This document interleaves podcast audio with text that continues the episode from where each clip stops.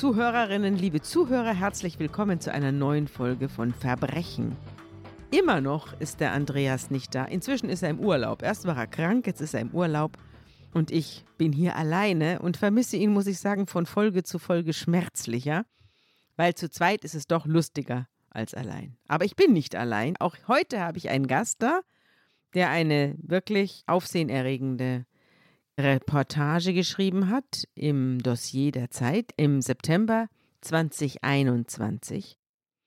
Die Aufmachung ist ein stehender Mann, der offensichtlich auf eine kniende Gestalt schießt. Was hat es mit diesem Bild auf sich und warum wurde dein Dossier damals so aufgemacht, Sebastian Kempkens? Du bist der Reporter im Ressort Wirtschaft, hast aber damals, als diese Geschichte erschienen ist, hast du im Dossier gearbeitet als Reporter und da hast du ein großes Stück geschrieben über einen Polizisten.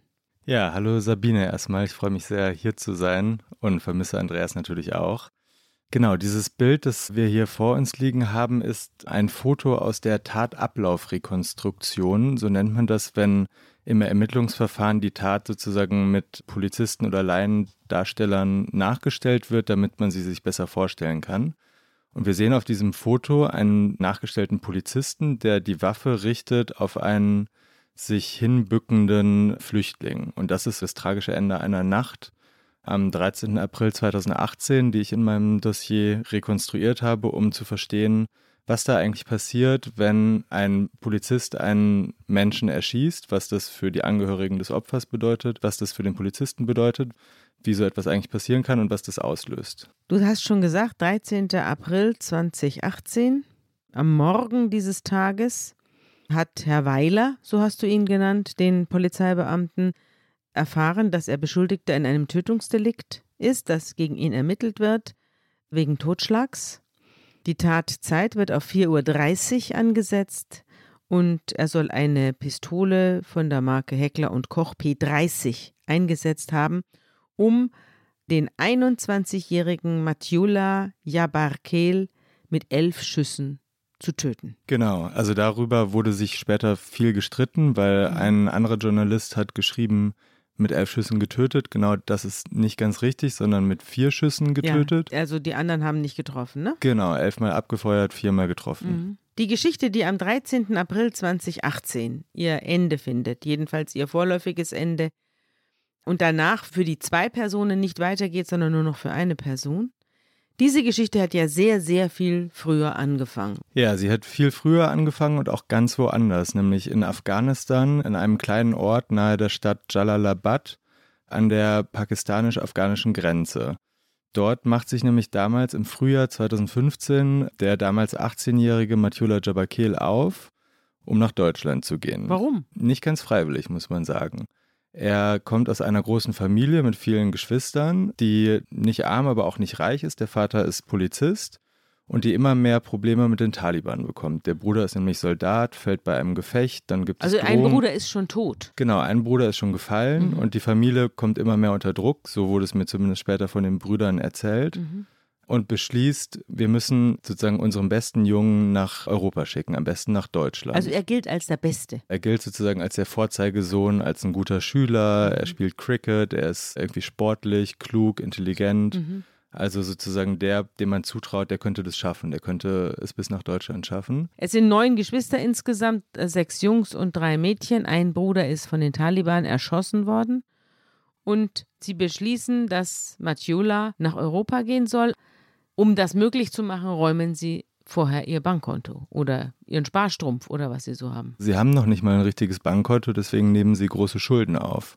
Die Brüder haben mir gesagt, sie nehmen Schulden in Höhe von 10.000 Euro auf, was hier ja schon nicht wenig ist in Deutschland. In Afghanistan eine aber gigantische eine gigantische Summe. Investieren das alles in Matjula, diesen sozusagen Hoffnungsjungen, und sagen, du musst es jetzt nach Deutschland schaffen und dann auch dort sozusagen für uns arbeiten und Geld zurückschicken. Das und ist natürlich die Hoffnung. Du musst es für uns schaffen. Mhm. Also er ist ein Pferd, auf das gesetzt worden ist. Absolut. Er macht sich also auf und geht über die sozusagen ja bekannte Balkanroute. Er lebt allerhand Schlimmes. An seinem Körper wurden später auch Narben entdeckt und Brandflecken, bei denen nicht ganz klar ist, woher die stammen, wo aber vermutet wurde, dass die auch auf der Fluchtroute sozusagen entstanden sein könnten. Schlägt sich über den Balkan durch und kommt dann eben im Oktober 2015 in Gießen an. Mhm. Von wo er dann ziemlich schnell nach Fulda weiterverlegt wird, ja. wo ja dann später die Geschichte auch passiert. Dort kommt er in der Erstaufnahme an. Wie geht's ihm da? Anfangs geht's ihm eigentlich ganz gut. Also er scheint eigentlich einen ganz guten Einstieg gehabt zu haben. Ich habe Fotos gesehen und mit Sozialarbeitern gesprochen, auch mit ehemaligen Freunden, mit denen er zusammengelebt hat. Mhm. Und er scheint am Anfang hoffnungsvoll gewesen zu sein. Er ist irgendwie fasziniert von Deutschland. Er liebt Yes-Törtchen zum Beispiel, diese kleinen Schokotörtchen. Mhm. Er liebt es überhaupt im Supermarkt zu stehen und ein riesiges Einkaufsregal vor sich zu sehen. Er fängt wieder an, Cricket zu spielen. Es gibt ein Foto von ihm, wo er auf dem Tempelhofer Feld ist in Berlin und Cricket spielt, auch mit anderen Deutschen. Also er scheint eigentlich ganz gut anzukommen. Und das meldet er auch nach Hause, oder? Genau, er telefoniert mit seinen Brüdern und seinen Schwestern und seinen Eltern mhm. und erzählt denen von Deutschland, erzählt denen von den saftigen Wäldern. Das ist für ihn total toll, dieses dunkle Grün. Das kennt er aus Afghanistan nicht. Die Wiesen, überhaupt die Natur in Deutschland. Mhm fasziniert ihn unheimlich und davon berichtet er und ist ganz hoffnungsvoll. Er geht auch zur Schule, lernt wohl ganz gut Deutsch. Also es wirkt alles relativ positiv, muss man sagen. Und er trägt ein T-Shirt. Er trägt ein T-Shirt, genau. Steht da, da steht drauf I love Germany. Also sozusagen I und dann mit einem Herz. Mhm. Germany, das natürlich irgendwie sehr symbolträchtig ist und von dem mir eine Sozialarbeiterin erzählt hat und ich habe auch Fotos davon gesehen. Und überall macht er das Victory-Zeichen. Genau, es gibt Fotos von ihm, wo er vor einem Weihnachtsbaum zum Beispiel ja. steht. Das kennt er natürlich auch aus Afghanistan so nicht. Mhm. Mit seinem I Love Germany T-Shirt und Victory-Zeichen. Also irgendwie ist es ich war natürlich nicht dabei, aber die Bilder sprechen eine Sprache von einem glücklichen, zuversichtlichen Anfang in Deutschland. Mhm. Das beginnt sich dann aber mit der Zeit zu drehen. Gibt es da einen bestimmten Punkt oder ist es ein schleichender Prozess? Das ist natürlich im Rückblick schwer zu sagen. Es gibt auf jeden Fall einige Knackpunkte, auf die wir ja vielleicht noch zu sprechen kommen, wo man merkt, das sind für ihn einfach tiefe Einschläge, die ihn quasi nachhaltig verändern und die auch sein Verhalten verändern. Aber also am Anfang gibt es einen Sozialarbeiter, der ihn als verhaltensunauffällig beschreibt. Mhm. Und das wird immer weniger der Fall. Er wird immer verhaltensauffälliger. Es gibt verschiedene Punkte, an denen Matthiulas Verhalten sich deutlich ändert. Der erste ist aber auf jeden Fall die Ablehnung seines Asylantrags. Das passiert im März 2017. Da lehnt das Bundesamt für Migration und Flüchtlinge eben seinen Asylantrag ab. Mathiula erhebt zwar über einen Anwalt Klage gegen den Bescheid, mhm. aber trotzdem ist es, muss man sich das als ganz schönen Einschnitt bei ihm vorstellen, weil er ab jetzt mit einer befristeten Aufenthaltsgestattung in Deutschland lebt und mhm. zum ersten Mal dieser Traum und diese positive Geschichte, die er quasi seinen Eltern ja auch erzählt hat, einen Knacks gekriegt einen hat. richtigen Knacks kriegt. Ja. Also man kann ihn nicht abschieben oder man schiebt ihn nicht ab, weil damals nicht nach Afghanistan abgeschoben wurde, oder? Das war doch die Zeit. Das war die Zeit, genau. Also das ist der Grund, weshalb er überhaupt noch da ist. Genau, und er wartet quasi auf den Termin, der steht ihm sozusagen unwiderruflich bevor, wenn er nicht mit seiner Klage Erfolg haben sollte wo er zurück nach Afghanistan ja. muss. Entweder freiwillig, das wird ihm dann auch später nahegelegt, eine freiwillige Rückreise ja. oder eben per Abschiebung. Wie verändert er sich? Was sagen denn da die Leute, die mit ihm zu tun hatten? Er verändert sich schleichend, aber schon sehr deutlich. Also anfangs beschreibt ihn eine Sozialarbeiterin eben als verhaltensunauffällig und sein Verhalten wird dann ziemlich schnell immer auffälliger. Er fängt an, Drogen zu nehmen. Das war nicht so ganz leicht zu recherchieren, weil seine Freunde ihn da decken wollten und sich selber auch dafür geschämt haben. Das ist ja quasi in der Kultur noch verpönter als vielleicht in der deutschen Kultur. Mhm. Und deswegen musste ich da ziemlich oft nachfragen um das zu erfahren. Es haben später aber auch toxikologische Gutachten von dem Leichnam eben gezeigt, dass er zumindest Cannabis geraucht hat. Er scheint aber auch immer mehr andere Drogen genommen zu haben, mhm. also MDMA, Ecstasy. Also Was ist MDMA? MDMA ist so ein Pulver, das so ähnlich ist wie Ecstasy, ganz ähnliche Bestandteile und das einen in einen quasi jubelhaften Zustand versetzt, mhm. aber eben auch psychisch ganz schön heftig ist. Mhm. Also psychische Veränderungen nach sich zieht. Genau. Wie ging es denn mit dem Geld? Wo hat er denn das Geld her? Wovon lebt er? Ja, er bekommt eben Geld vom Staat, mhm. nicht allzu viel natürlich, aber schon so, dass quasi seine Heimmitbewohner, ich habe mit vielen Menschen gesprochen, mit denen er in Fulda im Heim zusammengelebt mhm. hat, die kommen alle damit ganz okay klar. Matjula immer weniger, muss man sagen, mhm. über die Zeit. Also er fragt immer häufiger Mitbewohner nach Brot oder nach Essen. Er bettelt andere nach Geld an. Er sitzt auch wohl in der Fußgängerzone und bettelt um mhm. Geld oder fragt Passanten nach Geld. Wie geht's denn mit der Schule? Geht er da noch hin? Er geht am Anfang noch hin. Er ist auch, ja, wie gesagt, am Anfang ein ganz guter Schüler. Das wird aber auch immer schwieriger. Er sammelt immer mehr Fehlstunden und es gibt Schulkonferenzen zu seiner Person wegen dieser Fehlstunden und weil sich eben die Lehrer Sorgen um ihn machen, mhm. bei denen auch ziemlich herzzerreißende Dinge teilweise passieren. Also das war eine Sache, die sich bei mir total eingebrannt hat während der Recherche. Da hat mir ein afghanischer Sozialarbeiter erzählt, dass er eben bei einer dieser Schulkonferenzen haben sie den Vater von Matiola angerufen und wollten quasi Matiola dadurch zur Vernunft bringen. Und dann hat Matiola den Vater wohl am Telefon angefleht, dass er nach Hause kommen will und dass er es nicht mehr aushält Ach, in dass Deutschland. Dass er nach Hause kommen darf. Er wollte heim. Er wollte da schon heim. Er hat sich wohl sozusagen immer unwohler gefühlt. Er hatte das Gefühl, in Deutschland irgendwie nicht voranzukommen. Das macht alles keinen Sinn. Quasi dieser Traum war offenbar aus seiner Sicht nach einigen Monaten ausgeträumt. Mhm. Und dann fleht er seinen Vater eben an, dass er doch nach Hause kommen möge. Der Vater antwortet wohl irgendwie nicht. Matula gibt das Telefon an den afghanischen Sozialarbeiter und der hat mir dann erzählt, dass der Vater zu ihm meinte, sorgen Sie dafür, dass der Junge in Deutschland bleibt. Wir können den hier nicht gebrauchen. Wir haben riesige Schulden. Wir haben den extra nach Deutschland geschickt. Das Geschäft darf nicht schiefgehen. Darf sich hier nicht mehr sehen lassen. Genau. Und dieser afghanische Sozialarbeiter hat gesagt, dass Matula danach geweint hat wie ein kleines Kind. Also der war wirklich am Boden zerstört. Ja. ja. Da hat er jetzt die ganze Familie enttäuscht. Das war immer das Ding. Die Mutter ja. hat wohl dann mit der Zeit immer mehr dafür geworben, dass er vielleicht auch zurückkommen kann. Aber der Vater war wohl hart und es war irgendwie klar, das steht nicht so richtig zur Debatte. Er hat mal. auch mal versucht, sich umzubringen, oder? Genau, er wird dann auch relativ schnell suizidal nach einigen Monaten. Er wird einmal im Gleisbett aufgefunden, wo er irgendwie herumirrt. Er äußert auch Suizidgedanken, wird dann ja auch in die Psychiatrie eingewiesen für einige Stunden, verlässt die dann aber gegen ärztlichen Rat und auf Was eigenen war denn Wunsch die Diagnose? wieder.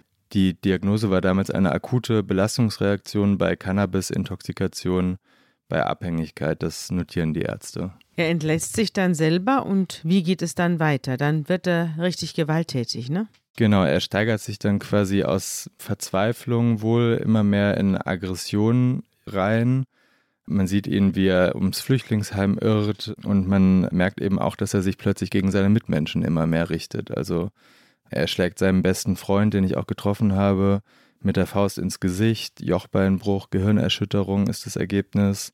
Er haut einem anderen die Lippe blutig. An Heiligabend 2017 bedroht er andere Heimbewohner mit einem Messer, weil sie ihr Essen nicht mit ihm teilen wollen. Also dieser freundliche, junge, auch eigentlich sozusagen friedliche Mensch wird immer radikaler, immer aggressiver und immer gefährlicher. Sag mal, ist denn das nicht verfolgt worden von der Polizei? Doch, der hatte einige Berührungspunkte mit der Polizei, aber nie so, dass es quasi, dass er jetzt eingesessen hätte oder so. Und die haben ihn auch nicht mitgenommen. Was haben die sich gedacht? Die haben sich gedacht, der wird eh bald abgeschoben oder da lohnt sich's nicht mehr oder haben ihn auch nicht in die Psychiatrie gebracht, haben ihn nicht in eine Krisenintervention. Also da hat sich einer aufgeführt wie die Axt im Walde und da hat niemand was dagegen gemacht? Ja, ich hatte das Gefühl, dass er quasi noch genau unterhalb dieser Schwelle war, wo quasi alle Regler anspringen und wo dann eben die Handschellen klicken. Naja, wenn ich einen, wenn mir jemand mit der Faust ins Gesicht schlägt, ich habe Gehirnerschütterung und eine Jochbeinprellung, also offenbar hat der beste Freund dann auch gesagt, lassen Sie es gut sein, oder? Genau, das spielt ja auch in einem ganz bestimmten Milieu. Das spielt eben in einem Flüchtlingsheim, wo öfter mal Polizeieinsatz ist oder es öfter mal irgendwie Stress gibt, mhm. wo jetzt auch nicht bei jeder Kleinigkeit sofort die Polizei gerufen wird, sondern dann eher der Sozialarbeiter von unten hochkommt. Also es gab unzählige solcher Vorfälle, wo er irgendwie mit einem Besen eine Mitbewohnerin bedroht hat, die gar nicht erst quasi der Polizei gemeldet wurden. Und er kam natürlich trotzdem in Berührung mit den Beamten, aber eben nicht so, dass es irgendwie sozusagen dazu geführt hätte, dass er damit ja. aufhört. Aber die Leute haben wahrscheinlich auch Mitleid mit ihm gehabt, nicht? Die wussten ja auch um sein Schicksal und haben deswegen sich zwar von ihm terrorisiert gefühlt, aber trotzdem haben sie sich gesagt, ach komm, der Arme. Ja, das fand ich total interessant. Also eigentlich alle Heimbewohner, mit denen ich gesprochen habe, waren in so einer Mischung aus Mitgefühl und Angst. Also die haben sich einerseits, wie du sagst, terrorisiert gefühlt und andererseits wollten sie natürlich auch ihren Mitbewohner, von dem sie wussten, der hat es echt schwer, nicht mhm. ans Messer liefern und nicht dafür sorgen, dass sein Asylantrag noch mehr gefährdet wird oder dass er abgeschoben wird. Mhm. Die wissen ja quasi, was das ja. bedeutet. Daheim werden sie für die Glücklichen gehalten, hast du geschrieben. Diejenigen, die es nach Deutschland geschafft haben. Daheim werden sie für die Glücklichen gehalten, die es geschafft haben. Dabei dürften es in Wahrheit oft gebrochene Menschen sein mit unterschiedlichen Lebensgeschichten, die alle auf das Gleiche zulaufen. Endloses Warten, Einsamkeit und Perspektivlosigkeit und auf die Ahnung, zwischen den Welten gestrandet und vielleicht sogar dort verloren zu sein. Ja, das ist auf jeden Fall quasi die Diagnose, die man Matula stellen muss. Also ein, ein Arzt hat ihm einmal die Diagnose gestellt, die ich sehr irgendwie symbolhaft und metaphorisch fand das Entwurzelungssyndrom, auch Odysseus-Syndrom genannt. Das ist so eine Art Sammeldiagnose für psychische Belastungen von Flüchtlingen, ja. die eben alles verloren haben. Heimat, ja. Familie, Freunde. Werte. Werte, genau, Wertesysteme und ja. damit einfach quasi wie ein Ball auf dem offenen Meer hin und her geworfen werden von den mhm. Wellen und völlig die Orientierung verloren haben, depressiv sind, verzweifelt und dann manchmal eben aggressiv werden. Er wird immer schlimmer. Er sagt auch, er sei Hitler und man sieht ihn eben auch in die Luft schlagen und sich mit offensichtlich mit Phantomen prügeln auf der Straße. Und eben einem Sozialarbeiter sagt er, ich bin Hitler. Und was machen die Betreuer? Ich habe mit einem gesprochen, der auch ziemlich nah an ihm dran war, der mir geschildert hat, wie viel Mühe er sich gegeben hat und wie er immer wieder versucht hat, Matjula irgendwie doch wieder in die Schule zu bringen oder was auch immer aber der mir auch sehr eindrücklich geschildert hat, dass die Kapazitäten dafür eben fehlen. Also dieser eine Sozialarbeiter ist für 60 Flüchtlinge zuständig und der kann natürlich nur bis zu einem gewissen Maß sich um jeden Einzelnen kümmern und bei Matiola waren die Kapazitäten eben total überlastet, muss man sagen. Und gerade dann in dieser Phase, die du gerade angesprochen hast, wo er, man muss ja sagen, eigentlich verrückt geworden ist. Also er ist ums Flüchtlingsheim gelaufen, hat irgendwie in die Luft geboxt, Genau, hat gesagt, er sei Hitler, hat gegen so einen imaginären Gegner gekämpft. Da muss man sagen, da waren einfach alle überfordert. Er hat das Zimmer B39 bewohnt. Hast du das gesehen oder hast du Fotos gesehen? Ich habe Fotos gesehen, die habe ich auch dabei, falls ja, du sie sehen willst. Genau. Hier ist es. Mhm. Das ist eben so eine ganz kleine Zelle. Also er hatte aber schon Glück, aber muss er hatte man ein sagen. Einzelzimmer. Ganz genau. Er hatte, nachdem er seinem Kumpel das Jochbein zertrümmert hat, hat ein Einzelzimmer bekommen. Mhm. Man sieht aber, dass er auch gar nicht mehr so richtig in der Lage war, diese Einzelzelle irgendwie oder dieses Einzelzimmer angemessen zu bewohnen. Also da liegen äh, Zigarettenstummel auf der Fensterbank, die mhm. Mülleimer sind völlig überfüllt, die Metallspinde sehen irgendwie total trostlos mhm. aus. Hier sieht man den Kühlschrank, der eher aussieht wie ein Mülleimer, ehrlich gesagt. Also mhm. irgendwie ausgequetschte Zitronen, mhm. leere mhm. Wasserflaschen. Mhm. Das ist alles ziemlich erbärmlich, muss man sagen. Du hast auch gesagt, dass sein Nachbar merkwürdige Geräusche gehört hat, die aus diesem Zimmer drangen. Ja, der Nachbar, mit dem ich auch gesprochen habe, hat erzählt, dass quasi bis zu dieser verhängnisvollen Nacht immer heftiger wurde, wie sozusagen so wie ein Herzschlag, der immer schlimmer wird, dass man gehört hat, dass Matjula seinen Kopf gegen die Wand gehauen hat, zum Beispiel aus Verzweiflung, dass er mitten in der Nacht hat er an die Tür gepollert und hat nach äh, Zigarettentabak gefragt. Solche Dinge, die natürlich den Nachbarn total verrückt gemacht haben. Mhm. Aber man hat gemerkt, Matjula hat immer mehr mit sich zu kämpfen, hat sich immer weniger unter Kontrolle, kommt mitten in der Nacht nach Hause, hat keinen Schlüssel dabei, haut dann gegen das Fenster, um irgendwie in dieses Flüchtlingsheim reinzukommen. Mhm. Also ja, er hat sich sozusagen immer weniger im Griff einfach und wird immer verzweifelter. Wie würdest du denn die letzte Eskalation beschreiben, die er erlebt? Ich würde sagen, wenn man so will, beginnt alles einen Tag vor der Tat. Das ist ein Donnerstag. Da kommt Matjula in die Ausländerbehörde in Fulda und will Geld. Er ist nämlich wieder pleite oder hat sein Geld nicht bekommen. Das ist quasi sein Vorwurf. Und er macht Stress, und zwar richtig Stress. So sehr, dass eine der Mitarbeiterinnen der Ausländerbehörde wohl den Security-Dienst ruft und der wiederum dann einen anderen Mitarbeiter der Ausländerbehörde, der früher Polizist war, und der Matiola aus einem anderen Zusammenhang kennt und der ihn beruhigen kann, aber der mir auch beschrieben hat, wie Matiola quasi, wie sehr der damals schon gebebt hat, einen Tag davor, dass er einfach, der brauchte Geld, der wollte wohl Drogen kaufen, das hat sich dann später herausgestellt, weil hatte später... Hatte wahrscheinlich auch Entzugserscheinungen. Ne? Hatte wahrscheinlich Entzugserscheinungen. Mhm. Später wurde er dann auch gesichtet am Bahnhof, wie er da saß mit anderen Flüchtlingen an dem Ort, an dem er wohl oft Drogen genommen hat. Das ist quasi der letzte Kontakt mit dem Staat, mit dem er dann so schlimm in Berührung kommt, der noch halbwegs friedlich ist, wenn man so will. Mhm. Und dann geht er eben zum Bahnhof und nimmt Drogen und wenige Stunden später ist er tot. Dass er tot ist, hat die Ursache in einem anderen Menschen. Du nennst ihn in deinem Text Lukas Weiler. Wer ist Lukas Weiler? Lukas Weiler ist ein deutscher Polizist, 39 Jahre alt zu dem Zeitpunkt, zu dem ich ihn kennengelernt habe. Ein ganz zurückhaltender, sanfter Kerl, der auf eine Weise viel jünger aussah als diese 39 Jahre, der irgendwie Skaterschuhe getragen hat, T-Shirt, Festivalarmbands am Arm hatte. Also irgendwie so ein jung gebliebener 39-jähriger mhm. Familienvater, mhm. würde ich sagen, der eben in Fulda als Streifenpolizist arbeitet. Seinen Werdegang muss man sich so vorstellen, Lukas Weiler wollte nicht schon als kleiner Junge Polizist werden. Das war sozusagen nicht sein Kindheitstraum, sondern er hatte irgendwie die Idee, ich will nicht im Büro sein. Dann ist ein Kumpel von ihm zur Aufnahmeprüfung bei der Polizei gegangen, hat ihn einfach mitgeschleppt und dann macht er eben diese Aufnahmeprüfung, kriegt den Job, wird Polizist und findet immer mehr Gefallen daran. Also mir hat er gesagt, dass er das toll fand, den Schwachen zu helfen und den Starken auf die Füße zu treten. Das war mhm. so eine mhm. Formel quasi, auf die er es gebracht hat. Das sagen viele Polizisten, dass das ihr innerstes Motiv ist. Ja, das habe ich ja. ihm auch abgenommen. Also ja. er ist dann Drogenfahnder im Frankfurter Bahnhofsviertel. Er macht Verkehrskontrollen, er durchläuft verschiedene Stationen bei der Polizei, ist bei der Hundertschaft.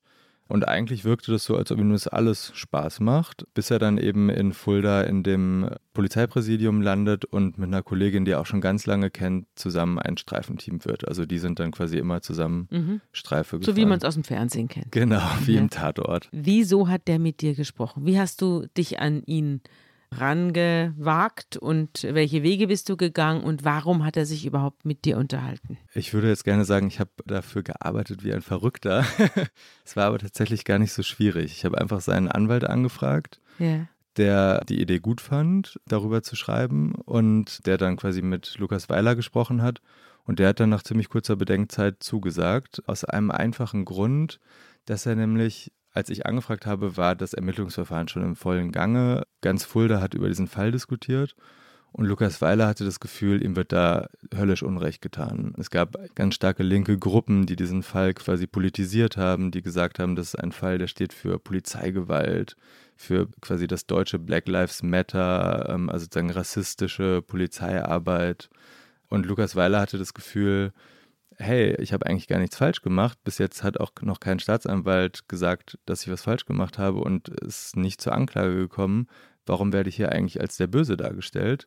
Und das war quasi sein Motiv, mit mir zu sprechen, um seine Sicht der Dinge darzustellen. Und dann bist du ihm wo begegnet? Hast du ihn daheim besucht oder wo, wo wart ihr? Nee, da hat er schon klare Grenzen gezogen. Ich durfte ihn nicht zu Hause besuchen. Wir haben uns dreimal in der Kanzlei seines Anwalts getroffen. Pascal Johann heißt der Anwalt mhm. in Frankfurt. Einfach so ein ziemlich unspektakuläres Büro. Und da haben wir uns viele Stunden zusammengesetzt und sind das Leben von Lukas Weiler durchgegangen und dann eben auch vor allem im Detail diesen Einsatz. Ja. Wirklich quasi Schritt für Schritt. Dann kommen wir zu der Nacht vom 12. auf den 13. April. Genau, das ist die Nacht, in der diese beiden Menschen aufeinandertreffen. Also Lukas Weller hat mit seiner Kollegin Regina Wundrak die Nachtschicht und die beiden beschließen um 4 Uhr nochmal rauszufahren und Verkehrskontrollen zu machen. Und etwa zur gleichen Zeit verlässt auch Matiola Jabakil sein Zimmer der besagte Nachbar, über den wir schon gesprochen haben, hört ihn die Metalltreppen runterlaufen, hört noch, wie Matjula auf Deutsch tatsächlich ruft, fick Deutschland, fick den Landkreis, fick die Straße. Also, fick den Landkreis. Ja, das ist lustig. Mhm. Manchmal kennen Geflüchtete solche Worte, die quasi in so einem Bürokratendeutsch oft mhm. auftauchen. Und Landkreis war offenbar eben sehr geläufig. Genau, also er scheint da schon sehr erregt gewesen zu sein, verlässt sein Zimmer und läuft eben in dieses Gewerbegebiet. Dazu muss man wissen, dass die Polizeistation und das Flüchtlingsheim ziemlich nah, also nur wenige hundert Meter Luftlinie, auseinander liegen. Trägt ein Muscle-Shirt und eine Army-Hose, hast du geschrieben. Genau, er trägt so eine Camouflage-Hose und eben auch so ein Camouflage-Muscle-Shirt und läuft da quasi dann durch diese relativ kalte Aprilnacht in der Ermittlungsakte kann man dann ganz gut rekonstruieren, wie Jabakil durch dieses Gewerbegebiet irrt und wie er dabei wohl immer aggressiver wird. Wie er erst anfängt, Passanten anzugreifen. Einmal läuft er zu einem Auto von einem polnischen Monteur, der da gerade zur Arbeit fahren will an diesem Morgen und stellt sich neben das Auto und haut gegen die Scheibe. Er springt auf die Fahrbahn, belästigt die Leute, die gerade zur Arbeit kommen oder die gerade zur Arbeit aufbrechen. Und jeder, der sich irgendwie ihm in den Weg stellt, den fährt Matula irgendwie an. Bis er dann eben, das muss ungefähr um 4.20 Uhr gewesen sein, weil um 4.21 Uhr geht der Notruf bei der Leitdienststelle der Polizei ein. Eine Bäckerei, und zwar die Bäckerei direkt gegenüber von seinem Flüchtlingsheim, mit Steinen beschweißt. Warum? Unklar. Und wer ruft an? Die Bäckerin ruft an, ist in heller Aufregung und sagt, irgendein Asylant, so sagt sie das, also Zitat, schmeißt hier mit Steinen auf die Bäckerei, bitte kommen Sie sofort. Auf die Fensterscheibe oder wohin? Ja, das ist so eine große Glasfront ja. gewesen, wo man dann auch später noch die Einschläge gesehen hat. Später wird es das Gerücht geben, dass Matiola eigentlich nur nach Brötchen gefragt hat und keine bekommen hat, weil er kein Geld Aber hatte. Aber das stimmt nicht. Das ist nicht klar, also ich konnte es zumindest nicht verifizieren. Und dann hat er doch auch jemanden erwischt, oder? Hat er jemanden getroffen oder nicht? Genau, dann kommt nämlich ein Transporter vorgefahren, der eben da Teigwaren in die Bäckerei liefert. Und Matjula nimmt sich natürlich auch sofort den Fahrer dieses Transporters zu und greift den auch auf übelst aggressive Art und Weise an, hat wohl einen Stein in der Hand und schlägt auf diesen Mann ein, der sich noch so mit Ach und Krach hinter so einem Rollwagen verschanzen kann und sich dann quasi in die Bäckerei flüchtet. Dann lässt Matjula von ihm ab und dann kommen wir auch gleich schon zum nächsten Schritt. Dann kommen nämlich die ersten Polizisten an den Tatort. Also das ist nicht Weiler. Nein, nein. Das und seine nicht, Kollegin Wundrak. Das ist ganz entscheidend. Weiler ist nicht der Erste am Tatort, sondern ein Tross von drei sogenannten Hilfspolizisten. Das gibt es, glaube ich, gar nicht in jedem Bundesland, in Hessen aber schon. Mhm. Das sind Polizisten, die eine bisschen kürzere Ausbildung durchlaufen als normale Polizisten. Ja. Und dadurch natürlich ein bisschen schlechter ausgebildet sind, voll das heißt, ausgerüstet. Sie sind auch auf Ausnahmesituationen und Krisensituationen nicht, können sie nicht richtig gut reagieren. Ja, das wird sich ziemlich böse rächen, muss man ja. sagen. Weil dieser Matjula ist eine ziemliche Herausforderung in dieser Nacht. Also, dass er aggressiv ist, dürfte ja mittlerweile klar geworden sein. Und wie aggressiv er ist, zeigt sich dann eigentlich auch ziemlich schnell, weil diese Polizisten mit so einem Van in so einen Kreisverkehr reinfahren, direkt bei der Bäckerei. Matjula hat sich wohl von der Bäckerei schon wieder entfernt und greift diesen Polizeiwagen einfach auf hyperaggressive Art und Weise an, indem er mit einem Stein bewaffnet die Beifahrerscheibe einschlägt und dann irgendwie es schafft, die Tür aufzureißen und sich in dieses Auto reinhängt und mit dem Stein wahrscheinlich oder zumindest mit der Faust auf den Beifahrer einschlägt. Er hängt also quasi im Auto wie so ein wild gewordener Karatekämpfer, schlägt auf den Polizisten ein und die Fahrerin des Wagens weiß sich nicht anders zu helfen, als einfach Gas zu geben, um diesen Typen loszuwerden. Mhm. Gibt irgendwie ein, 200 Meter Gas, bis Matiola auf den Boden fällt und sie sind ihn los. Und dann gibt es ein Video. Von dem, was jetzt passiert, gibt es eine Videoaufzeichnung. Ganz genau. Das Video habe ich auch natürlich gesehen. Auf diesem Video sieht man, ist schwer zu erkennen, aber man kann es rekonstruieren. Wer hat denn das aufgenommen, das Video? Ja, das ist eine ganz lustige Geschichte. Das haben Jugendliche aufgenommen, die zufällig am Tatort waren die da mit ihrem Auto vorbeigefahren sind. Zwei junge Typen und zwei junge Mädels, die irgendwie Shisha geraucht hatten die Nacht und dann eben das zufällig sehen und eben filmen, weil sie sehen, krass, da passiert irgendwie was Heftiges mit Ach, dem Handy. Das war keine Überwachungskamera, sondern eine Handykamera. Nee, nee, genau, das war eine Handykamera, die natürlich ein unglaublich wichtiges Beweismittel ist, das aber die Polizei erst nicht zur Verfügung hatte, weil diese Jugendlichen sich nicht bei der Polizei gemeldet haben, trotz Zeugenaufrufs. Mhm. Und zwar, weil einer der Jugendlichen selber Polizist werden wollte und noch in der Aufnahmeprüfung war und Angst hatte, dass ihm das zum Verhängnis wird, dass er da mitten in der Nacht durch Fulda fährt und dass er sich vor allem auch krank gemeldet hatte für irgendwelche polizeilichen Aufgaben, wo er eigentlich gar nicht krank war. Also mhm. es war also quasi, er hat geschwänzt und wollte ja, nicht erwischt so werden. Es ist gar nicht so selten, dass sich Zeugen nicht melden, weil sie gerade bei ihrer Geliebten waren oder weil sie irgendwas vorhatten, was keiner wissen soll. Ja. Und dann beobachten sie was und behalten es für sich, weil sie Angst haben, sie geraten dann in, schiefe, in ein schiefes Licht. Ja. Und das ist hier auch so. Verhängnisvoll, weil das eben dann dazu geführt hat, dass nach der ersten Einstellung des Verfahrens, als dieses Video aufgetaucht ist, das ganze Verfahren wieder aufgenommen werden musste, weil eben neues Beweismittel da war. Also was sieht man? Auf diesem Video sieht man dunkle Gestalten. Man sieht Matjula Jabakel auf einen Parkplatz rennen und man sieht, wie ihm in einigem Abstand diese Polizisten, vor allem der Mann aus dem Auto, den Matula vorher angegriffen hatte, hinterher rennen. Diese Hilfspolizisten waren zwei Frauen und ein Mann. Ja. Und der Mann stürzt sich jetzt auf den Matula. Stürzen ist ein bisschen übertrieben. Er nähert sich ihm eher vorsichtig. Man sieht, wie er irgendwie Pfefferspray versucht zu sprayen. Dann aber, glaube ich, auch das Pfefferspray wieder hinwirft. Das scheint irgendwie nicht so richtig funktioniert zu haben. Aber er nähert sich ihm dann mit gezücktem Schlagstock dann bricht das Video auch wieder ab. Also so viel ist jetzt auch nicht darauf zu erkennen. Der Rest, den ich jetzt beschreibe, der beruht dann wieder auf den Aussagen von Zeugen aus der Ermittlungsakte. Und dann kommt es eben ziemlich schnell, so ganz klar, wie Matula das eigentlich schafft, ist es nicht, dass Matula diesen Polizisten überwältigt und über ihm kniet und ihm den Schlagstock abgenommen hat und scheinbar mit diesem Schlagstock auf diesen am Boden liegenden Hilfspolizisten eindrischt. Und zwar auf eine wirklich heftige Art und Weise. Also die beiden Kolleginnen von dem haben gesagt, dass sie wirklich Angst um das Leben ihres Kollegen hatten. Und er meinte auch, er hätte sowas noch nie in keinem Einsatz vorher erlebt. Jemand, der so wild geworden ist und auch selber so schmerzunempfindlich gewesen sein muss. Also der scheint irgendwie wie so ein übernatürlicher Kämpfer, da einfach quasi diesen Typen niedergerungen und dann niedergeschlagen zu haben. Ja, massiv aggressiv, starrer Blick, schmerzunempfindlich. Wir hatten das hier schon mal im Podcast in der Folge Vorsicht Polizei. Unter anderem geht es da um einen jungen Mann, einen jungen Studenten, der hieß Tennessee Eisenberg. Und der wurde 2009 auch von einem Einsatzpolizisten oder von mehreren erschossen. Das waren aber eine Spezialtruppe. Der hat niemanden angegriffen, sondern der stand nur da mit einem Messer in der Hand und wurde auf sehr unklare und undurchsichtige Weise kam der zu Tode. Aber was über ihn gesagt worden ist, erinnert mich hier an diese Situation, nämlich dass er völlig schmerzunempfindlich gewesen sei, auch auf Pfefferspray nicht reagiert habe und auch nach mehreren Einschüssen auf die Beine weitergelaufen sei mit zerschmetterter Kniescheibe. Und er hatte aber kein Rauschmittel genommen, sondern das war der psychische Zustand. Mhm. Der war in einem psychischen Zustand, wo ihn die Umwelt praktisch nicht mehr erreicht hat. Mhm. Auch, auch wenn sie ihm in Form von Pistolenkugeln entgegengetreten ist. Mhm. Und so ähnlich kommt mir die Beschreibung, die hier abgegeben wird, auch vor. Der hatte eine Schizophrenie oder auf jeden Fall eine akute Psychose. Und das scheint mir hier auch der Fall zu sein. Absolut. Und die Frage, wie die Polizei mit psychisch Kranken eben in solchen Zuständen umgeht, ist ja eine total entscheidende, die auch in diesem Fall ganz entscheidend war. Ich habe mit einer ganzen Reihe von Polizeiwissenschaftlern gesprochen, aber vor allem mit Thomas Feltes aus Bochum. Den kenne ich. Der ist wirklich sehr gut. Der ist super, ja. ne? Ja. Und mit Raphael Bär aus Hamburg, mhm. der ist ja auch ziemlich bekannt.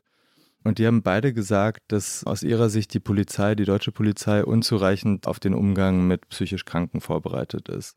Feltes hat gesagt, diesen konkreten Fall von Lukas Weiler jetzt zu beurteilen, das ist ihm zu heiß gewesen. Das kann ich auch gut nachvollziehen, weil er kennt nicht die ganze Ermittlungsakte. Da will er sich kein Urteil erlauben. Aber nach allem, was ich ihm beschrieben habe, und ich habe ihm sehr viel erzählt, hatte er das Gefühl, dass auch das ein Fall gewesen wäre, wo man besser den sozialpsychologischen Dienst gerufen hätte, als quasi mit der ganzen Schärfe der Polizei eben zu versuchen, diese Person zu stellen. Weil das Ding bei psychisch Kranken eben oft ist, je größer der Druck, der ausgeübt wird, desto größer ist auch der Widerstand. Und dadurch, wenn man die dann sozusagen unnachgiebig verfolgt, in die Enge treibt, verschlimmert man die Situation eigentlich nur. Und es soll eher darum gehen, sagte Feltes, sie zu stellen, sie irgendwie zu kontrollieren, dass sie keinen Schaden anrichten können. Das ist natürlich ganz wichtig, dass sie keine Passanten angreifen oder andere Menschen gefährden. Aber dass man sie sozusagen nicht so sehr in die Enge treibt, dass sie dann anfangen, den Polizisten anzugreifen oder dass man dann am Ende nur noch mit Schusswaffengewalt sich wehren kann. Das sieht man zum Beispiel auch daran, dass eben drei Viertel der von Polizisten erschossenen Menschen psychisch krank sind. Daran sieht man, es gibt da offenbar ein Problem im Umgang mit diesen Leuten. Mhm. Und was ich auch noch ganz interessant fand, war, dass eben Raphael Bär, dieser Hamburger Polizeiwissenschaftler, sich darüber gewundert hat, der begleitet Polizeiarbeit ja seit Jahrzehnten, und der meinte, es wurden erstaunlich wenige innovative Mittel entwickelt, um mit diesen Leuten umzugehen. Ja. Also in allen anderen Bereichen erlebt man Innovationen, neue Lösungen. Das Einzige, was es bei Polizeiarbeit eigentlich in dieser Hinsicht an Neuem gab, war ein Taser. Was ist ein Taser? So ein Elektroschocker. Mhm. Und Bär meinte, es könnte aber auch viel friedlichere Lösungen geben, mit solchen Leuten umzugehen. Das klingt vielleicht ein bisschen verrückt, aber ich meine, Raphael Bär ist ein wirklich renommierter Polizeiwissenschaftler, der meinte, man könnte zum Beispiel mit Netzen arbeiten, man könnte ja. Netze über diese Leute drüber schießen, man könnte versuchen, sie mit ganz langen Stangen zu kontrollieren und irgendwie quasi einzufangen wie wilde Tiere vielleicht oder so. Ja. Auf jeden Fall so, dass sie am Leben bleiben. Es gibt nämlich tatsächlich ein ziemliches Problem mit Todesschüssen durch die Polizei. Zwar sind die Zahlen in Deutschland nicht so krass natürlich wie zum Beispiel in den USA, ja. wo man ja gefühlt irgendwie jeden Tag von solchen Fällen hört. Aber trotzdem, das hat mich auch bei der Recherche überrascht, sind die Zahlen eben steigend. Also ich habe gelesen, das ist eine Statistik der Deutschen Hochschule der Polizei. Zwischen 2000 und 2014 gab es nur in einem Jahr einen zweistelligen Wert, also quasi über zehn Leute, die von der Polizei erschossen wurden. Seit 2015 ist der Wert jedes Jahr zweistellig und zuletzt wurden 15 Menschen pro Jahr erschossen, also mehr als einer pro Monat. Und oft sind es eben Fälle, die, wenn man die Nachrichten liest, also nicht alle davon kommen natürlich in die Öffentlichkeit, aber oft sind es Fälle, die irgendwie ähnlich klingen, nämlich so wie der von Matiola, dass irgendjemand aggressiv, verzweifelt, vielleicht auch andere Menschen gefährdend mhm. mit der Polizei aneinander gerät und am Ende weiß sich irgendein Beamter nicht anders zu helfen, als zu schießen und dann ist eben ein Mensch tot. Aber du hast ja eben auch berichtet von dem alten Beamten, der früher Polizist war, der dann beim Sozialamt gerufen wird und der dann auf ihn begütigend einwirkt und der ihn dann auch wieder einfängt. Das war ein ganz netter älterer Herr, mhm. der Matiola gut kannte, weil er hat bei dieser Stelle gearbeitet, die die freiwilligen Rückreisen von Flüchtlingen in ihr Heimatland organisiert mhm. haben. Und er war mit Matjula nach Bonn, glaube ich, gefahren zum Konsulat, um das in die Wege zu leiten. Denn irgendwann hatte Matjula unterschrieben, dass er zurück nach Afghanistan gehen würde. Und das hat eben dieser Beamte oder ehemalige Beamte organisiert. Also Matjula hatte bereits eingewilligt, zurück nach Afghanistan zu gehen. Ganz genau. Das war ein ziemlich wichtiger Punkt, der eben vor dieser verhängnisvollen Nacht passiert ist und der für mich in der Recherche so ein bisschen so wirkte, als ob Matjula aufgegeben hätte. Mhm. Als ob er diesen Traum ein Leben in Deutschland aufzubauen, ein für alle Mal abgeschrieben hätte, weil er das ja sogar gegen den Willen seines Vaters gemacht hat ja, mit und, der Rückreise. Äh, und das ist, heißt was in Afghanistan, gegen den Willen des Vaters heimzukommen. Allerdings. Als Gescheiterter, nicht? Das wäre eine ziemlich schmachvolle Rückkehr ja. gewesen, ja. Aber dieser Mann, den du gerade angesprochen hast, hat mir auch noch eine andere Anekdote erzählt, die ich auch sehr eindrücklich fand. Eben auf dieser Fahrt nach Bonn hat er gesagt, dass auch Matjula da schon gebebt hat vor Anspannung, dass er kaum zu kontrollieren war. Und dann haben sie irgendwann eine Pause gemacht an so einer Raststätte an der Autobahn. Matjula ist ausgestiegen, hat wohl innerhalb kürzester Zeit zwei Zigaretten quasi inhaliert und ist dann zu so einem Baustellenzaun gegangen und hat da mit voller Wucht gegen diesen Baustellenzaun gehauen, einfach aus dem Nichts, also so geladen muss der gewesen sein. Wollte dann auf Toilette gehen, und ist nicht durch dieses Drehkreuz durchgekommen. Also es hat dieses Drehkreuz nicht verstanden, wie das funktioniert. Und aus Sicht eben dieses Beamten war das ein Sinnbild dafür, wie Matjula an Deutschland scheitert und wie aggressiv der mittlerweile einerseits war und andererseits wie aufgeschmissen der auch mit dem Leben hier war. Also dass er so einfache Dinge nicht versteht, die für uns selbstverständlich sind. Dass eben selbst so ein Drehkreuz ein großes Problem für ihn darstellen konnte. Naja, jetzt sind wir ein bisschen abgedriftet. Ja, aber jetzt kehren wir zurück zur Tatnacht. Jetzt kehren wir zurück, denn jetzt taucht Lukas Weiler auf. Gemeinsam mit seiner Streifenkollegin Regina Wundrak kommen sie am Tatort an. Die hatten eine Verkehrskontrolle durchgeführt, dann eben den Alarmruf der Kollegen bekommen, sind mit Vollkaracho dahin gefahren und sehen eben das, was ich gerade beschrieben habe, nämlich einen Kollegen am Boden, der Matjula auf dem Kollegen und sehen, sie müssen eingreifen. Und Lukas Weiler ist der Erste, der in der Situation ist, läuft zu Jabakel hin und haut ihm mit dem Schlagstock wohl auf den Arm, wodurch sich Jabakel auf Lukas Weiler richtet, von dem anderen Kollegen ablässt, auf Lukas Weiler zurennt, der zurückweicht und irgendwie auf diesem Parkplatz, der äh, baufällig gewesen sein muss, stolpert und hinfällt, seinen Schlagstock verliert und dadurch entsteht ganz kurz wie so ein Vakuum und Matula Jabokil läuft weg. Ach, er läuft weg? Genau, er verlässt diesen Parkplatz, läuft eine Treppe runter auf die Straße vor dem Flüchtlingsheim. Und Lukas Weiler ist der Erste, der die Verfolgung aufnimmt. Die Kollegin verliert, glaube ich, irgendwie ein Funkgerät, wenn ich das richtig erinnere. Also jedenfalls. Es wird sehr viel verloren in dieser Nacht. Allerdings, es geht, es geht viel schief. Das nächste, was nämlich schief geht, ist, dass das Pfefferspray von Lukas Weiler nicht funktioniert. Der läuft ihm hinterher und versucht, den Jabakeel mit dem Pfefferspray irgendwie zu besprayen. Es kam was raus, scheinbar schüttelt sich Jabakeel einmal so ganz kurz. Später stellt sich dann aber raus, dass das Pfefferspray wohl kaputt war. Also es geht wirklich einiges schief, muss man sagen. Es war weit davon entfernt, ein perfekter Polizeieinsatz zu sein. Aber das ist quasi jetzt die Situation, in der wir sind. Die drei Hilfspolizisten sind mehr oder weniger abgeschüttelt. Lukas Weiler ist direkt hinter Jabakeel auf einer Straße an diesem Morgen des 13. April einige Meter hinter Jabakel und nochmal einige Meter weiter hinten ist die Streifenkollegin von ihm.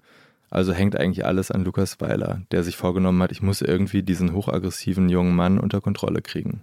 Lukas Weiler hat aber keinen Schlagstock mehr und er hat kein Pfefferspray mehr. Den Schlagstock hat er bei seinem Sturz verloren, das Pfefferspray funktioniert nicht, hat er weggeworfen. Also zieht er seine Waffe und läuft ihm hinterher. Mhm. Werbung.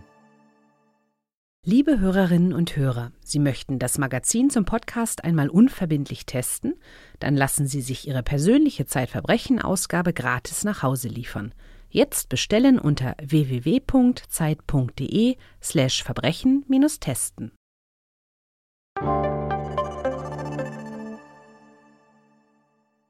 Lukas Weiler läuft Matula Jabakil hinterher und schreit mehrmals, das hat er mir berichtet und das haben auch Zeugen später so ausgesagt, bleiben Sie stehen, bleiben Sie stehen, lassen Sie den Schlagschock fallen. Er fordert ihn immer wieder dazu auf, irgendwie innezuhalten bekommt aber überhaupt keine Reaktion. Rannte denn Jabakel oder, oder ging der ganz normal? Es war wohl kein Vollsprint, sondern eher so ein lockeres Traben. Mhm. Also, so wie ich mir das vorgestellt habe aus den Beschreibungen, war das Jabakel nicht so richtig wusste, wo er hin soll. Er ist jetzt quasi nicht vor der Polizei im Volltempo geflüchtet, hatte den Schlagstock noch in der Hand und ist aber schon sozusagen weggelaufen vor Lukas Weiler. Mhm der ihm eben mit gezogener Waffe gefolgt ist und gesagt hat, bitte bleiben Sie stehen, bitte bleiben Sie stehen oder bitte bleib stehen, ohne Reaktion. Und dann kommen sie an eine L-Kreuzung, wo eine Straße in die mündet, auf der die beiden laufen. Yeah. Und Jabakil bleibt zum ersten Mal stehen und schaut Lukas Weiler unvermittelt an. Er, also er dreht sich um. Genau, er hätte weiter geradeaus laufen können oder rechts hoch. Aber er bleibt stehen, dreht sich um und schaut Lukas Weiler in die Augen. So hat es Lukas Weiler mir beschrieben fixiert ihn und sei dann mit erhobenem Schlagstock auf ihn zugelaufen. Und jetzt nähern wir uns quasi der Schlüsselszene. Und man muss sagen, jetzt wird es auch widersprüchlich, jetzt wird es hektisch und jetzt gehen Aussagen darüber auseinander. Zum Beispiel die Aussage von Lukas Weiler und die Aussage von seiner Streifenkollegin später in der Ermittlungsakte. Was sagt, ja, was sagt die Kollegin? Er sagt eben, dass Jabakil mit erhobenem Schlagstock auf ihn zugerannt sei und er deswegen habe feuern müssen. Ja. Die Streifenkollegin kann sich in ihrer Aussage daran nicht erinnern, dass Jabakil auf ihn zugelaufen ist. Ist aber auch einige Meter entfernt, hat auch nicht ganz freie Sicht. Die dritte Sicht. Dimension fehlt ihr, ne? Genau. Sie ist genau. hinter Weiler. Genau, sie hat nicht ganz freie Sicht, ist natürlich auch abgelenkt, hat alle möglichen anderen Dinge zu tun. Aber trotzdem, es gibt eben diesen Widerspruch. Was wir aber sicher wissen, ist, dass Lukas Weiler dann dreimal schießt. Zum ersten Mal. Das ist der erste Moment der Schussabgabe. Ob er getroffen hat, kann man nicht ganz sicher sagen, wahrscheinlich nicht, weil Jabakel läuft weiter und Lukas Weiler hat zwar gelernt zu schießen, bis er eine Wirkung erzielt, war mir auch neu, aber das ist mhm. bei Lernpolizisten so, man schießt, bis man getroffen hat. Aber ich habe ja gerade gesagt, es ist bei Leuten in der Psychose gar nicht so leicht, da eine Wirkung zu erzielen, denn die laufen auch weiter, wenn sie getroffen worden sind. Deshalb kann es auch gut sein, dass er getroffen hat und einfach trotzdem keine Wirkung erzielt hat. Er kann dann aber nicht weiterschießen, weil er eine Funktionsstörung an der Waffe hat. Das Ach, konnte auch, auch nachgewiesen kaputt. werden. Das darf doch nicht wahr das sein. Das ist eigentlich die nächste Panne, ganz genau. Eine Patrone hat sich verklemmt und deswegen kann Lukas Weiler nicht schießen, sieht aber Jabakel immer näher kommen und muss dann zurückweichen in diese einmündende Straße, die so leichten Hang hochgeht. Mhm. Sich Jabakel, der blutet, hochaggressiv ist und einen Schlagstock hat, irgendwie vom Leib halten und gleichzeitig die Funktionsstörung seiner Waffe beseitigen, damit er weiterschießen kann. Mhm. Das ist also sozusagen die nächste Sequenz, dieser Nahkampf quasi, mhm. bis er wenige Sekunden später diese Funktionsstörung irgendwie beseitigt hat. Die Patrone fliegt raus, die wurde auch später gefunden auf der Straße und Lukas Weiler kann wieder schießen. Und jetzt schießt er so lange, bis er eine Wirkung erzielt und bis Mathiula Jabakil tot auf die Straße vor ihm fällt. Von vier Schüssen getroffen jetzt. Ne? Von vier Schüssen getroffen. Aber man weiß nicht, ob das aus der ersten Sequenz oder aus der zweiten Sequenz stammt. Also Erstmal drei, dann kam die Ladehemmung und dann nochmal acht Schüsse. Ja, man weiß nur, die Schusskanäle, die später dann im rechtsmedizinischen Gutachten festgestellt wurden, waren am Hals, am Rippenbogen, am rechten Oberschenkel und zwischen den Schulterblättern. Abgefeuert wurden die Schüsse aus maximal 2,5 Metern. Und sie sind eben, das hat dann der Rechtsmediziner festgestellt, vereinbar mit der Darstellung von Lukas Weiler. Also, dass Jabakel auf ihn zugelaufen sei und er dann abgedrückt hätte.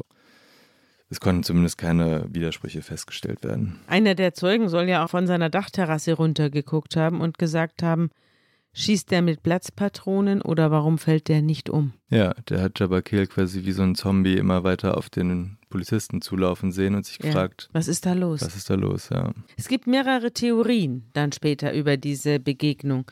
Welche Theorien waren denn das? Ja, das fand ich dann in der Rekonstruktion auch ganz interessant, wie dann jede Seite, also der Fall war natürlich dann sehr umstritten. Es gab linke Demonstranten, die auf die Straße gegangen sind und darin eben einen Fall von Polizeigewalt gesehen hat. Dann gab es ganz schnell eine Demo von dieser rechtsextremen Bewegung der Identitären und der AfD. Unser Freund Polizei war das Motto, glaube ich. Also die haben das sozusagen wiederum für sich instrumentalisiert.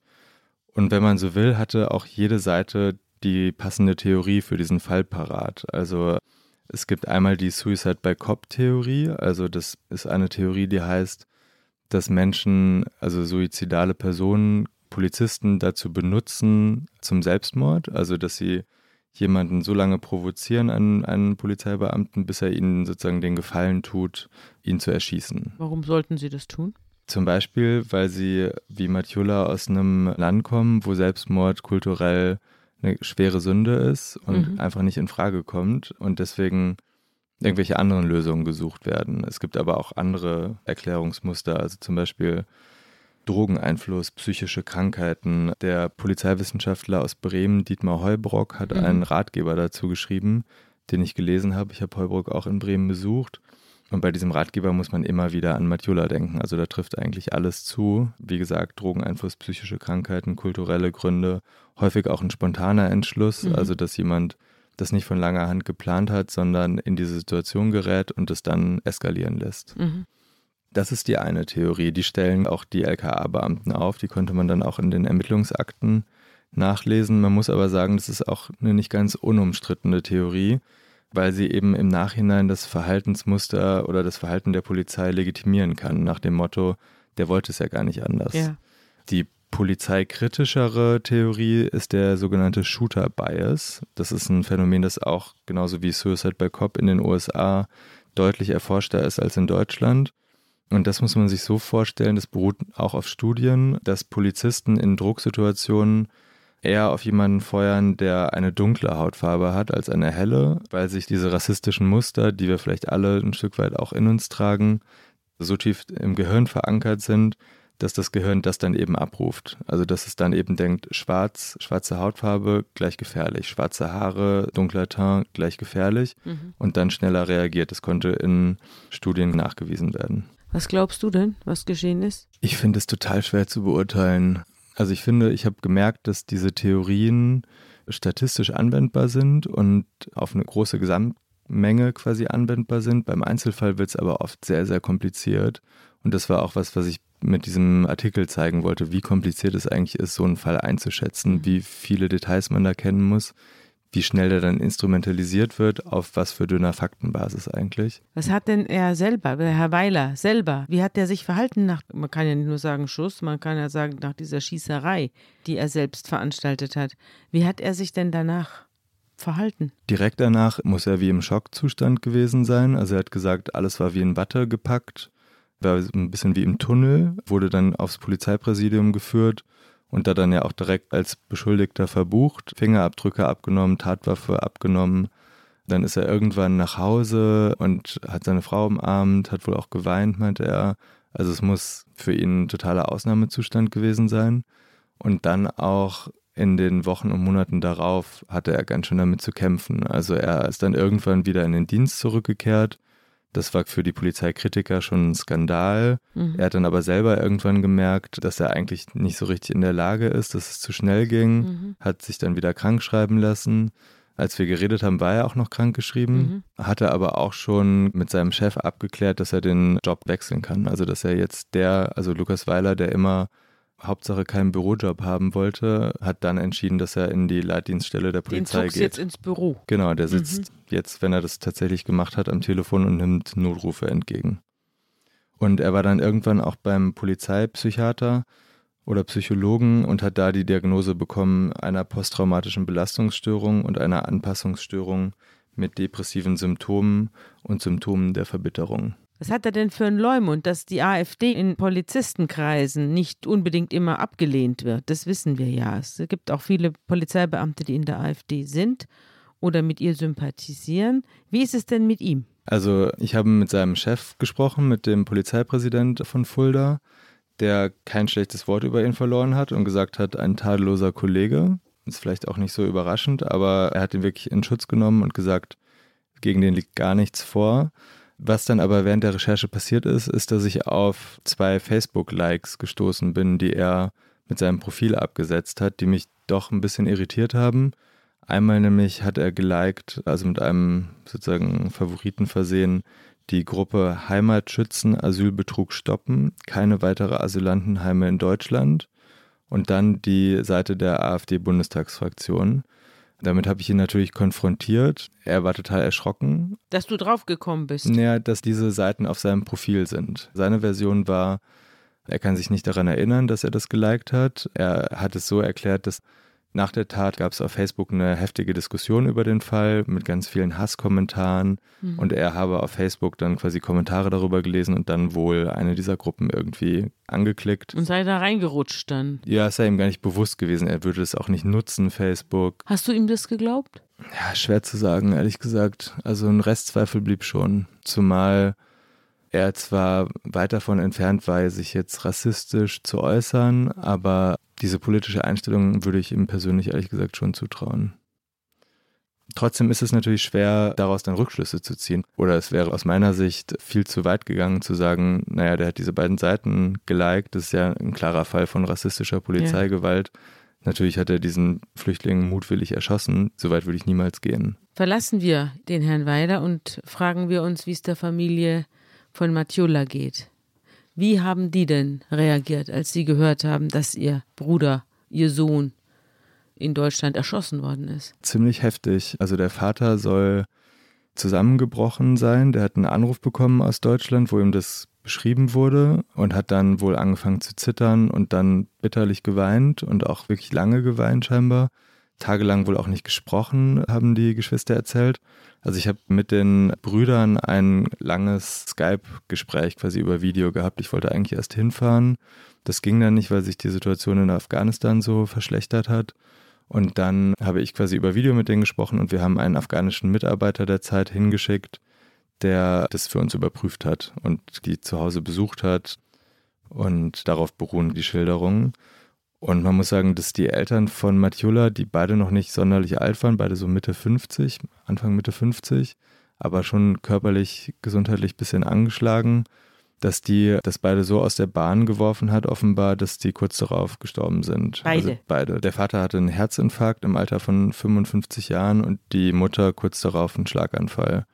Beide haben den Tod ihres Sohnes nicht verkraftet, so haben die Brüder mir das erklärt. Aber Sie wurden auch auf dem Begräbnis angesprochen. Hättet ihr ihn nicht nach Europa geschickt, wäre er noch am Leben. Ja, genau. Dutzende Dorfbewohner, die irgendwie da hingekommen sind. Und das war wohl der Vorwurf, der da häufiger artikuliert wurde. Und die Leiche wurde Ihnen übergeben, oder? Die Leiche wurde wenige Tage nach dem Tod, ich glaube sieben oder acht Tage nach dem Tod, nach Afghanistan geschafft und dann ihnen übergeben. Die haben den mit so einem selbst organisierten Krankentransport abgeholt ja. in Kabul am Flughafen und dann über so eine Dirt Road quasi da in ihr Dorf gefahren, über so eine Lehmstraße und dann den Sarg wohl auch geöffnet, obwohl die Brüder eigentlich irgendwie dagegen waren. Und dann hat die Mutter das Gesicht von ihrem Sohn gesehen, das von so blauen Flecken übersät war, in so einem weißen Leichentuch eingehüllt. Davon gibt es auch Fotos. Und muss zusammengebrochen sein. Also es muss ganz dramatisch gewesen sein. Und das Schlimme ist, dass das natürlich ein total tragischer Fall ist und das auch ein ganz, für mich ein ganz bewegendes Licht auf so eine Fluchtgeschichte geworfen hat und darauf, wie schlimm so eine Fluchtgeschichte enden kann.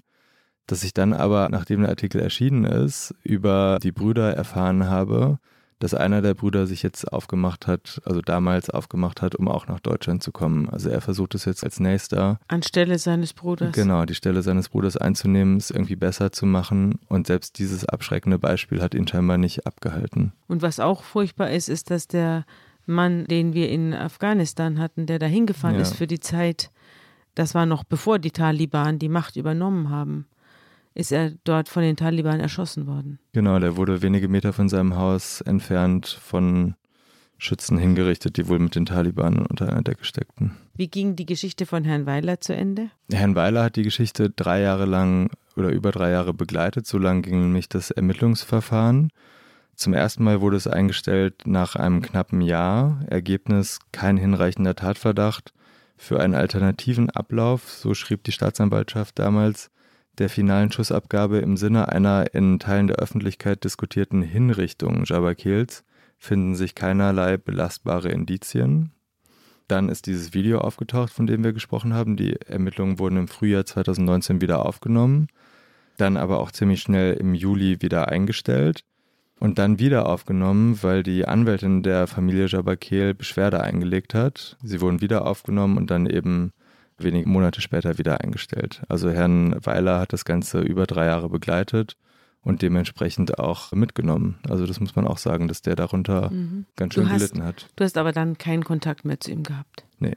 Dann danke ich dir, dass du uns die Geschichte erzählt hast von Herrn Weiler und Herrn Jabakel. Und ich bin froh, dass du da gewesen bist. Sehr gern. Vielen Dank.